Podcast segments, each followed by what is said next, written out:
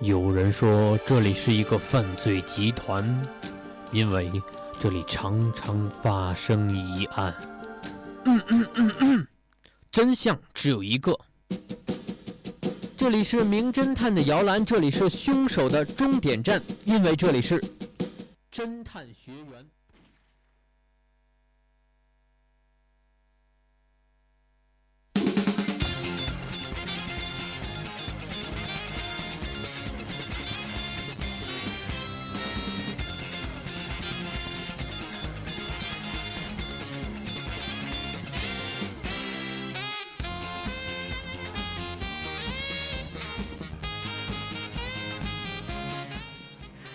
亲爱的各位听众朋友们，欢迎再次回到 FM 九十五点二浙江师范大学校园之声的电波当中，我是你们的朋友王磊。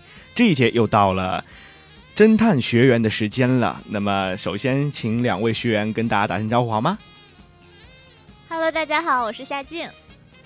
Hello，大家好，我是来自体院的朱鹏飞。你不要拘谨嘛，这是鹏飞可能是第一次参加这个节目，可能有点紧张啊。哎。那不知道大家那个十一是怎么过的呢？这么长一个假期里面有没有什么看什么书啊，或者是看什么电影之类的？呃，其实我十一的时候过得比较时间比较分散了，就前两天是一直窝在家里，后面两天就一直窝在爷爷奶奶家里。这样吗？然后后来，总之就是在窝在家里，对吗？对。那有没有看关于侦探的什么电影啊，或者书籍呢？我看《黄金时代》，黄金不是不是侦探片啊。哦，是那个汤唯演的文艺片，对吗？对。哦，我最近呢是在看金田金信三的几部小说，他的小说都是呃融合怪谈或者是融合这一类的话题，然后呃写成这样侦探小说，还是蛮不错的，推荐大家看一下。所以磊叔能当探长，我们只能当学员呀。啊，是的呢。呃，那么首先跟大家讲一下，今天这四个案子都是比较简单，所以在这些案子里面处处暗藏玄机，而且我会极力误导你们，你们准备好了吗？鹏飞，你表个态好吗？嗯，准备好了。不要那么腼腆嘛，讨厌。啊，好了好了，让我们稍微严肃一点，赶紧来听一下今天的第一个案子吧。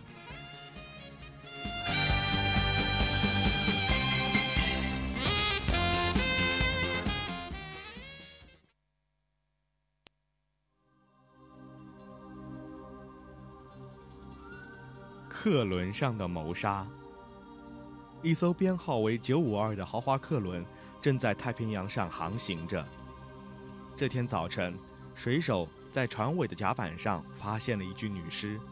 女尸穿着考究，手腕上戴着一块名表，脖子上挂着名贵的珍珠项链，看起来并不是因为财物而丧命的。根据警方的调查，死者是服装设计界的新贵陈冰女士，她是被人用刀刺死的。死亡时间大约在前一晚的十一点左右，当时客轮正航行在太平洋的中央，在那样的情况之下，即使凶手想利用救生艇逃走，也不见得能保住性命，所以凶手应该仍留在客轮上。但是令人困惑的是，凶手为什么要留下尸体呢？这样会大大增加凶手暴露的几率。事实上，在这艘客轮当中，有两个人具有谋杀陈冰女士的动机。一是品辉先生，他是被害人陈冰女士的侄子，也是财产的唯一继承人。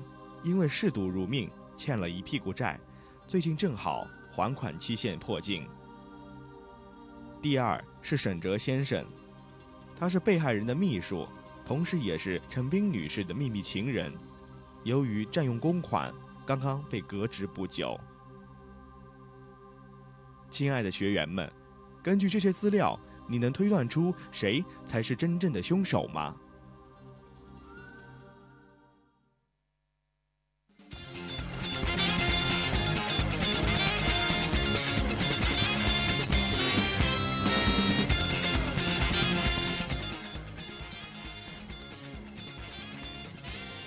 怎么样，两位聪明的学员，你们有头绪了吗？我刚刚听那个夏静诗放完之后就啊了一声。没有，我可能以为案子会更长一点，没想到他就直接问了。对，它是一个比较短的案子，但是这个短的案子里面信息量略大哟。来讲一下你们思路好吗？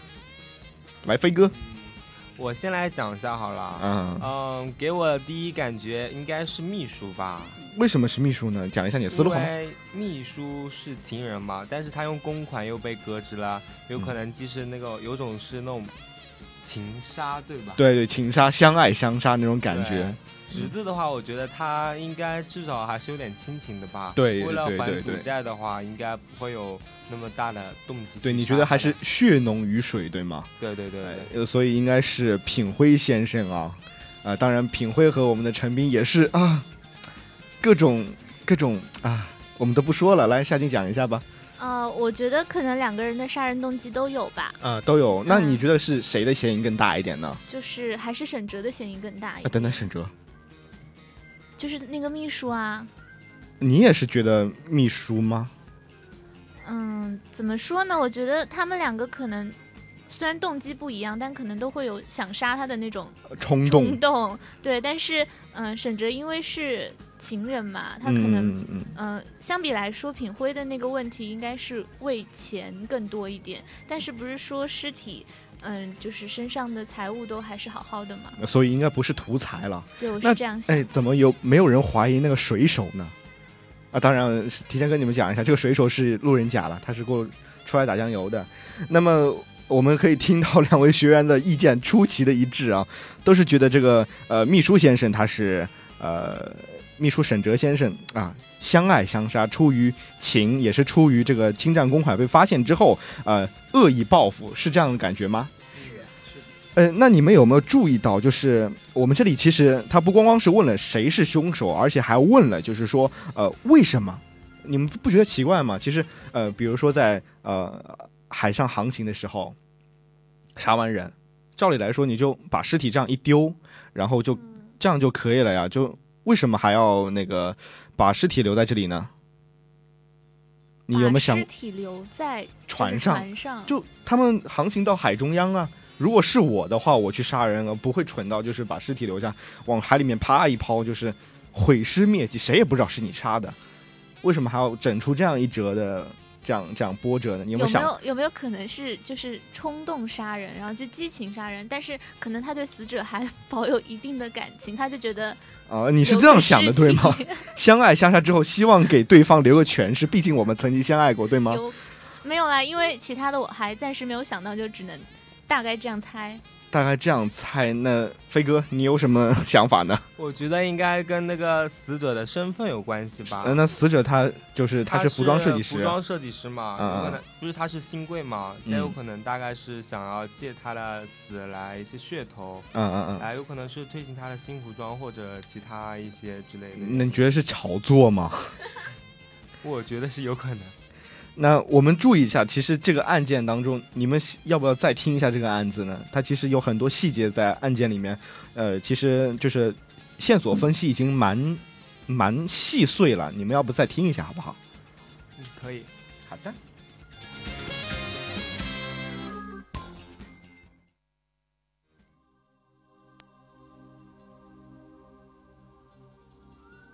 客轮上的谋杀。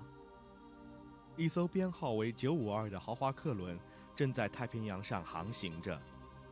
这天早晨，水手在船尾的甲板上发现了一具女尸。女尸穿着考究，手腕上戴着一块名表，脖子上挂着名贵的珍珠项链，看起来并不是因为财物而丧命的。根据警方的调查，死者是服装设计界的新贵陈冰女士。她是被人用刀刺死的，死亡时间大约在前一晚的十一点左右。当时客轮正航行在太平洋的中央，在那样的情况之下，即使凶手想利用救生艇逃走，也不见得能保住性命。所以凶手应该仍留在客轮上。但是令人困惑的是，凶手为什么要留下尸体呢？这样会大大增加凶手暴露的几率。事实上，在这艘客轮当中，有两个人具有谋杀陈冰女士的动机。一是品辉先生，他是被害人陈冰女士的侄子，也是财产的唯一继承人，因为嗜赌如命，欠了一屁股债，最近正好还款期限迫近。第二是沈哲先生，他是被害人的秘书，同时也是陈冰女士的秘密情人。由于占用公款，刚刚被革职不久。亲爱的学员们，根据这些资料，你能推断出谁才是真正的凶手吗？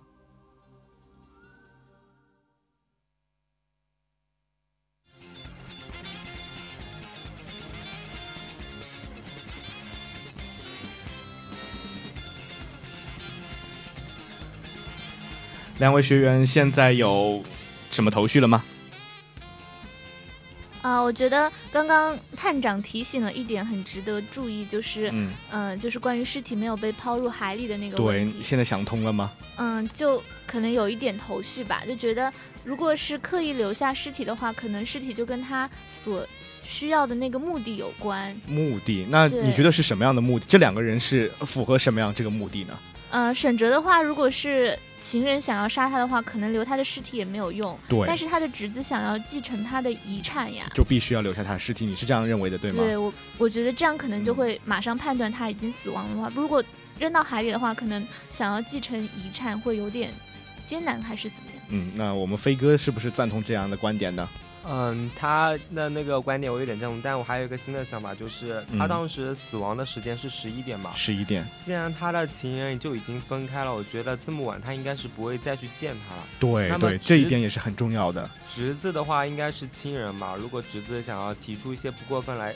那个见面的话，有可能会到那里，就是晚点见面，那个也不会起那个提防的心思。对对对，所以这也是熟人作案了，呃，所以就像是我们嘘嘘这个小编，他呃老编了，他之前提到过的这个案子里面所有的线索都是有用的。那么刚才夏静和我们鹏飞他呃所提到这些线索整合起来，它是呃形成了一条完整的这个证据链，它实际上就是。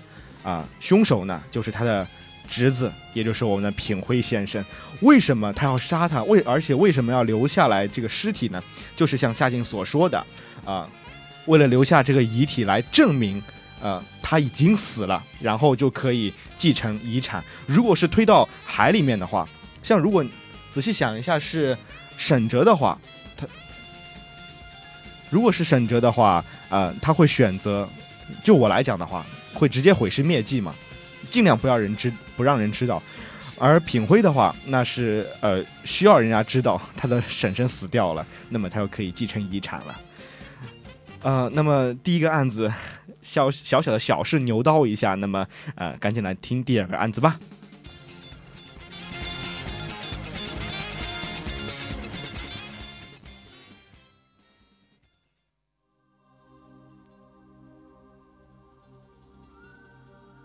十三朵玫瑰。这天，警方接到一个花店老板的报警，说自己花店楼上一个叫易家的画家可能发生了意外。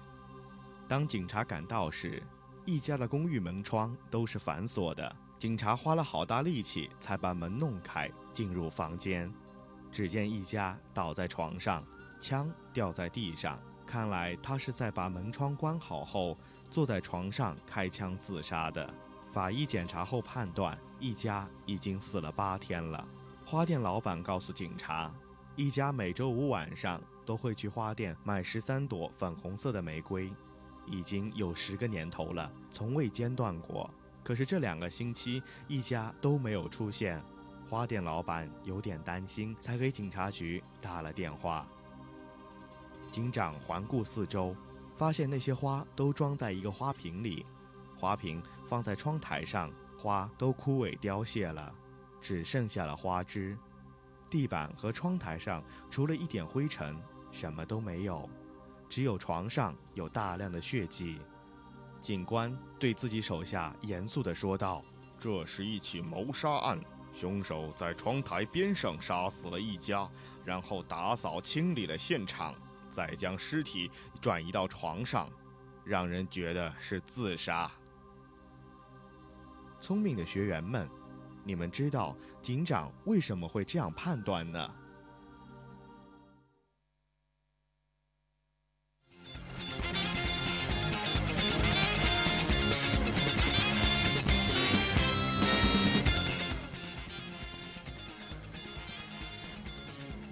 亲爱的两位学员们，在刚刚被这个案子虐过之后，这个案子你们有什么头绪呢？嗯，其实我觉得这个案子就是信息量也很大，然后就让人有点晕。摸不着头脑是吗？对他，他的那个题目是玫瑰嘛？对对对，和花有关吧？对，是是和花有关。呃，他的线索也是藏在这整个案件的环境里面。那么我们首先来理一下这个思路好不好？我看大家听得比较晕呢。首先呢是啊，警方接到了老板的报警，说是呃在楼上这样一个画家死掉了。但是呃，然后警方赶到之后，这个画家确实是死掉了。然后呃，在现场勘查的时候啊，呃。嗯，所有的花都装在一个花瓶里面，然后放在窗台上面，花都枯萎了，只剩下了花枝。然后地板和窗台上除了一点灰尘，什么都没有。床上只有血迹。然后警长，呃，根据这个环境来做出了结论，就是说这是一起谋杀案。然后呃，凶手在窗台边上打死了一家，然后清扫了现场，再将呃尸体移到床上，让人觉得是自杀。所以呃，整一个。线呃，整一个线理下来是这个样子的。嗯，有没有什么想说的呢？我觉得这个答案已经是算蛮清楚了。呃，上一个案子如果说是啊，我们上一个案子讲到的话，它是尸体是多出来的，就是呃，尸体明明应该被处理掉而留在了甲板上面。那这个案子是少了什么？是少了什么？对，你觉得就刚刚这一段描写里面有什么东西是少掉的？是花瓣。哎，我们的这个夏静说到了，是吗？花瓣哦，因为那飞哥你你要不要？对啊，你要不要那个？我现在思路还是有点没有理清，还是没有理清，是不是要再来一遍呢？对，刚刚这个鹏飞就在说我没有听清楚，再来一遍吧。那好吧，再来一遍。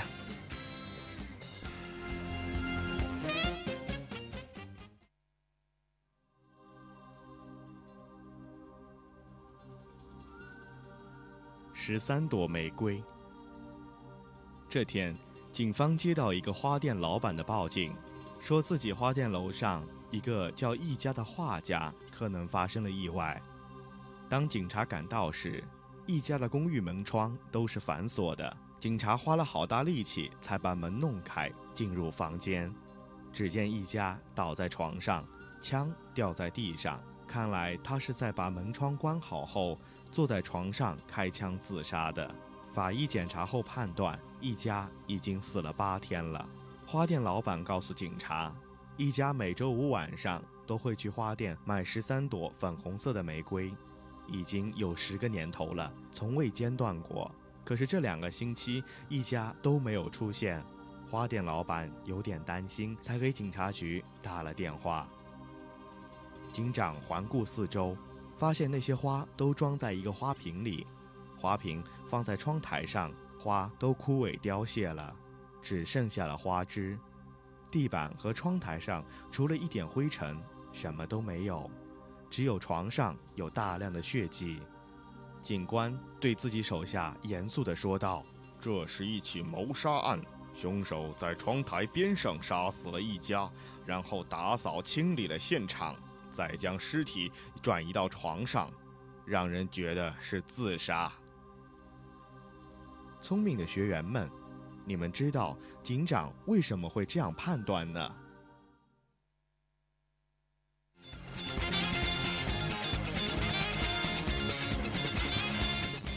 聪明的学员们，你们猜出来了吗？其实刚刚夏静的话已经是把这个最重要的线索给说出来了。来。可以补充一下吗，飞哥？嗯，我现在有点明白了，就是有点太干净了，窗台那边。对。毕竟那个花的话，如果枯萎凋谢了，它花瓣不会全部都掉在花瓶里，对也，会有一些在在窗台上或者是在地面上的，而它的窗台和地面都是空空如也，很干净的样子。是的，那么我们鹏飞飞驰终于开窍了，他分析的非常的好啊。那么我们刚是提到过，托马呃这个一家呢已经死了八天了。那么我们可以推断一下，它最后的一束花至少已经在一个星期以上。那么，呃，我们知道花它是肯定要枯萎的嘛？枯萎之后，它啊装在一个花瓶里面，放在窗台上面，花都枯萎凋谢了。那肯定要有花瓣落下来，对不对？其实我觉得这个地方就很忽悠人的感觉，因为它这个里面写的是花都枯萎凋谢了，人的自然联想就是花瓣也都掉在地上了，但是他又没有说，就没有特意的去说，但是这句又好像暗暗的告诉你是有花瓣的，就很阴险的感觉。对，它就是一个文字游戏嘛，只剩下了花枝，然后下一句就是地板和窗台上除了一点灰尘什么都没有，那么花瓣去哪里了呢？这正是破案的关键，所以我们的这个探长就说啊，这是一起谋杀案，啊，那么好的，这个案子呢也是非常顺利的解决。那接下来还有两个案子，大家准备好了吗？看，好累的样子，请打起精神来好吗？好的，干巴的。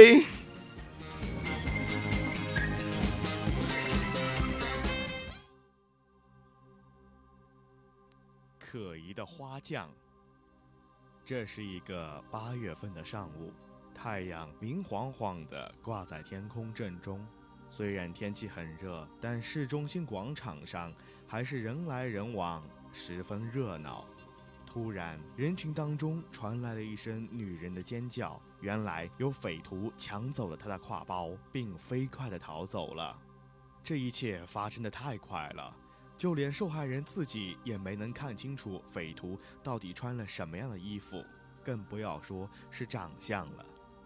附近的巡警闻讯赶来，但是广场上的人实在太多，这个窃匪早已消失在人群当中。品辉侦探正巧从广场经过，听到了动静，也赶了过来。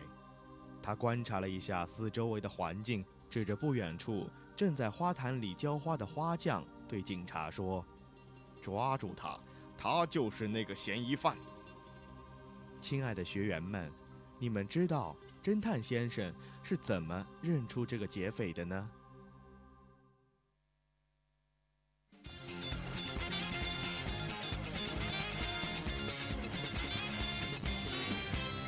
聪明的学员们，侦探先生是怎么认出这个劫匪的呢？我觉得，嗯。也是一点想法，我就觉得可能和天气有关。天气有关，嗯，因为他开始就说太阳很大嘛，嗯，然后因为人又很多，我觉得在人很多的情况下，其实是不可能跑步跑很快的，嗯嗯，然后如果说品就是品辉侦探能够一眼认出那个歹徒的话，肯定是这个破绽很明显的。对，那如果是说有什么很明显的破绽的话，可能就是因为他剧烈运动过，所以。流汗吧，流汗哦，因为是一个八月份的中午，然后跑过之后，呃，汗流浃背的，然后是这么猜的，然后正好伪装成花匠，然后被侦探先生发现了，是这个思路对吗？嗯，那鹏飞，你的想法呢？我觉得应该跟时间有关系，时间，嗯，因为我姐姐是开花店的嘛，然后她跟我说，花的话一般只是早上和晚上浇，中午一般是不会浇花的。哇。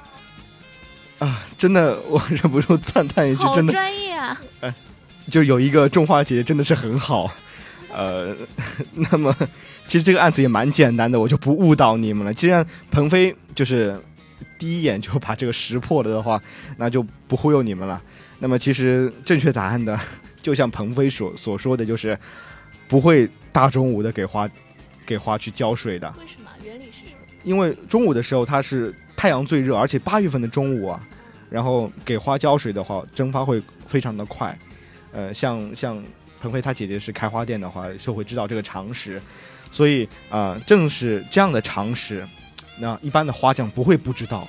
然后在附啊这个现场的附近就发现了，在大中午给花浇花的花匠，这不是一个矛盾吗？所以就是很让人怀疑。所以啊，侦探先生就是啊这样呃把他揪出来了。一般这个常识，我觉得不是做这行的都不知道。现在知道了吗？嗯，知道了。哎，提醒一下，长知识了。对，长长姿势了。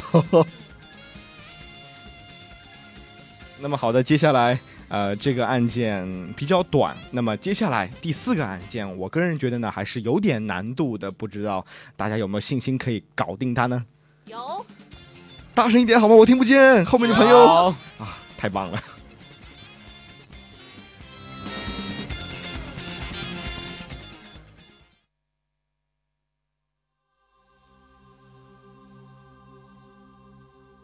钢化玻璃碎了。某市一个大型珠宝展览会的第一天，人山人海。突然，一个男子迅速走到装有一粒价值连城的钻石的玻璃柜前，抡起锤子一敲，玻璃哗啦一声破裂开来。男子抢出钻石，趁乱逃走。警方赶到现场，珠宝商施瑶哭诉道。这个柜子是用防盗公司制造的，特别防盗玻璃做的呀，呃，也是请了最好的师傅，昨天刚刚运过来，今天才第一天用，不可能有破损。别说是锤子，就是子弹打上去也不会留个印儿啊。经过调查，认定这些碎玻璃的确是防盗玻璃，警方百思不得其解，为什么？如此牢固的钢化玻璃，会轻易就被人砸碎了呢？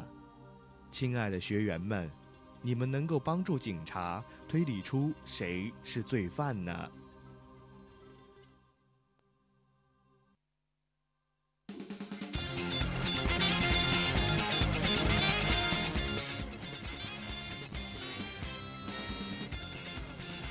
两位学员有头绪了吗？我觉得这个是要。真的是我自己录的时候，没想到会这样子。我反正我觉得他很可疑了。我觉得应该是老板吧，就是是要这老板吗？为什么呢？我记得钢化玻璃砸碎的，砸碎的话，它不是一块一块的，而是应该是连在一起，有一种对对对，它里面有一蜘蛛网一样的那种散开，对那种感觉。就是我应该觉得他应该是事后把那个碎玻璃换上去，事后把那个玻璃换上去的。那你呢？是这样的吗？难道老板是为了自己独吞，然后也不是独吞了，往往就是很多狗血剧里面就会三流的侦探剧里面不是说老板会呃呃自己把自己那个坚守自盗嘛，然后呃难道又是炒作？然后保 保一个天价的保险，那既失窃了，然后呃。宝石又在自己手上，对不对？啊，其实我并不觉得是老板，我觉得可能是因为他说这是谁的话，那这个面就很广，他也没有给出就是几个嫌疑犯嘛。对。所以我在猜，反正反正这么广，我就随便猜啊。我猜是不是可能是设计这个设计啊这个珠宝展柜的人，对吗？对，因为其实钢化玻璃的话，我觉得什么东西都会有它的一个破绽嘛。如果是设计这一个。嗯，玻璃的人他可能知道在哪一个点敲下去有多少的力度，它就会碎的。啊，你是觉得他这个设计的师傅他是有问题的，对吗？对。那呃，你就像刚刚鹏飞一样，就对这个老板有没有什么怀疑的地方？我觉得老板真的很可疑啊，而且他哭成这个样子，是真的很欠抽，有没有？我自己录的时候就很欠抽啊。其实我没有仔细听老板在哭什么，我就觉得他挺可怜的。这样吧，你这是一个心善的人呢。啊，那好，两位小学员呢是各执一词，呃，我觉得要不要大家再来听一下这个案件吧？嗯，好的。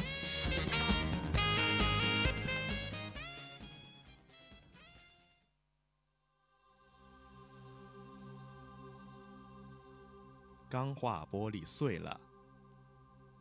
某市一个大型珠宝展览会的第一天，人山人海。突然，一个男子迅速走到装有一粒价值连城的钻石的玻璃柜前，抡起锤子一敲，玻璃哗啦一声破裂开来。男子抢出钻石，趁乱逃走。警方赶到现场，珠宝商施瑶哭诉道：“这个柜子是用防盗公司制造的，特别防盗玻璃做的呀。”呃。也是请了最好的师傅，昨天刚刚运过来，今天才第一天用，不可能有破损。别说是锤子，就是子弹打上去也不会留个印儿啊。经过调查，认定这些碎玻璃的确是防盗玻璃，警方百思不得其解，为什么如此牢固的钢化玻璃会轻易就被人砸碎了呢？亲爱的学员们。你们能够帮助警察推理出谁是罪犯呢？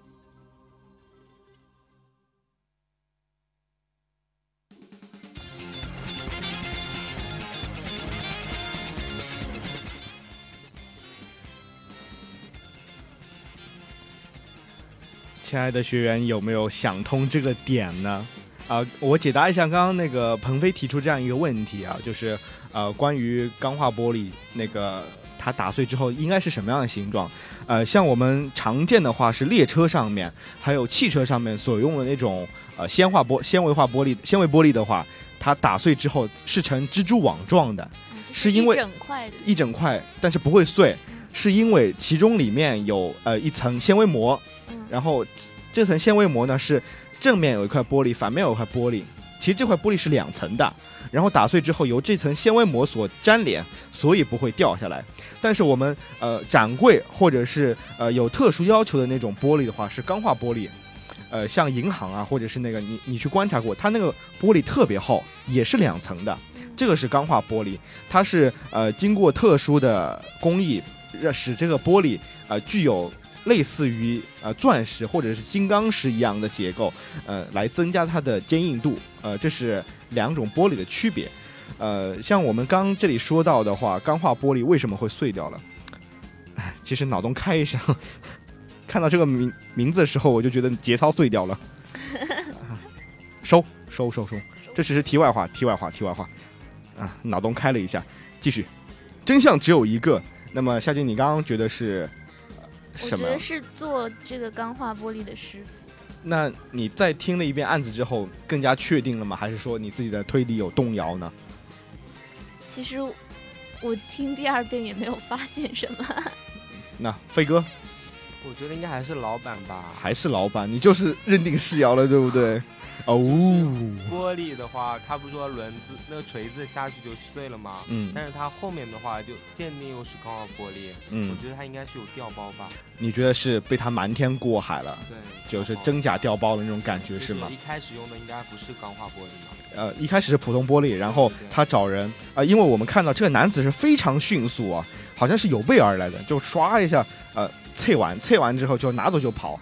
然后觉得其那个里面有点破绽吧？哪里有破绽呢？就是既然它是一个大型的珠宝会哈，啊，那既然对那个珠宝有保险的话，它应该外面都应该有个探测仪啊。啊，探测呃，对，会会有报警之之类的这样红外线之类的，对吗？不是红外线，应该就是那种就是监监测一些那种物体，就像那种车站里啦，像他们那种火车站里面，就他们过去了嘛，哦，要搜下身那种东西。哦，这样。它锤子的话，我觉得。锤子一般那个展厅应该都会有金属探测仪，对吗？对对，就哔哔哔会叫是吗？就如果他想过去的话，他马上就会叫起来了，而且有保安那些拦，他想很快逃走，我觉得大。有道理啊。那夏静，你有没有想反驳他的？他是反正认定就是吃定了这个老板了。我觉得好像也有点道理，但是你被他带过去了吗？但是但是就觉得好像，嗯，如果说他，因为后面有说那个警察检测的时候发现确实是防盗玻璃嘛，嗯，那如果说要全部调包的话，应该是件工程量挺大的事情，对，不可能赶到，嗯，而且他这个应该是一连贯发生的事情，不可能说有时间，而且人那么多，他怎么可能避开所有人的耳目，把这些玻璃全部换掉呢？嗯。那不如来说，就是现在有出现两两两种方向嘛，对不对？一个是呃制造这个玻璃，就是设计这个这款玻璃的师傅，呃，另外呢就是呃施瑶，呃老板。其实我们可以首先来讲老板这条线啊，呃老板这条线，他呃警方赶到现场之后，啊珠宝商哭诉道，啊柜子是用防盗公司制造的特别防盗玻璃所做的，首先这块玻璃不是他自己的。呃，那当然也不排除它是有串通，但是首先可以排除不是自己的。然后，呃，这个柜子是请别人做的，但是，呃，钻石是别人家的，呃，所以，像我个人觉得话，他的嫌疑就是叫这个师傅设计者来讲是小了一点。那么我们再来讲这个设计者这条线，像我呃刚刚提到过，警方检测碎片确实是防盗玻璃，原本应该。无坚不摧的钢化玻璃现在碎了，而且注意不是用子弹打碎的。他刚刚说到这个，就算是呃，别说是锤子，就算是子弹打上去也也不会有那个。但是现在却是拿锤子砸碎了，你们不觉得这个很蹊跷吗？就想通有没有想通为什么？首先，如果说这个呃这件事情本身就是客观发生的，那么问题出在哪里？只能出在玻璃上面。对，只能出在玻璃上面。锤子是锤子，对吧？那么问题只能出在玻璃上面。那么究竟是什么可以导致钢化玻璃就这样碎掉了呢？只有一种可能，就是它的制造者在上面动了手脚。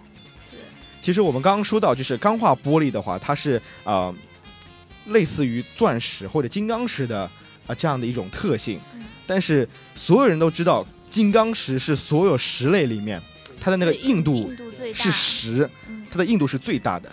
但是很多人都不知道，金刚石除了它的硬度之外，它还有一种特性叫做脆性，哦，就是很就是它那个呃，不知道你们有没有呃这种的经验，就是玻璃弹珠。嗯，玻璃弹珠的话，就是你拿锤子一敲，它会裂开来。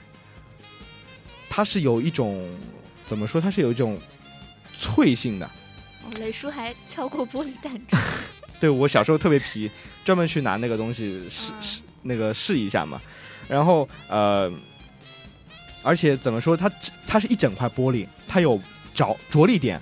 它一块玻璃，它虽然看起来是平整，它中间可能会有一点瑕疵或者是比较薄的地方。对，这个就只有设计者自己知道在哪里。对，只有他自己做的，自己自己知道啊，它是里面呃哪边薄。那么，如果着力点在那个地方的话，它会使得整一块玻璃，呃，受力均匀之后，它就会裂开，对，就会碎开。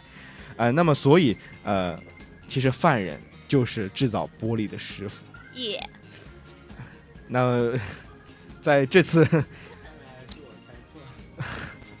那么在这次评比当中呢，夏静可能是呃反应更快一点啊，想到了呢。那好的，非常顺利的把四个案子都猜完了，那么时间也是快到了呃结束的时间了，那么还是跟大家呃预告一下吧，那个下一期还可能是我做。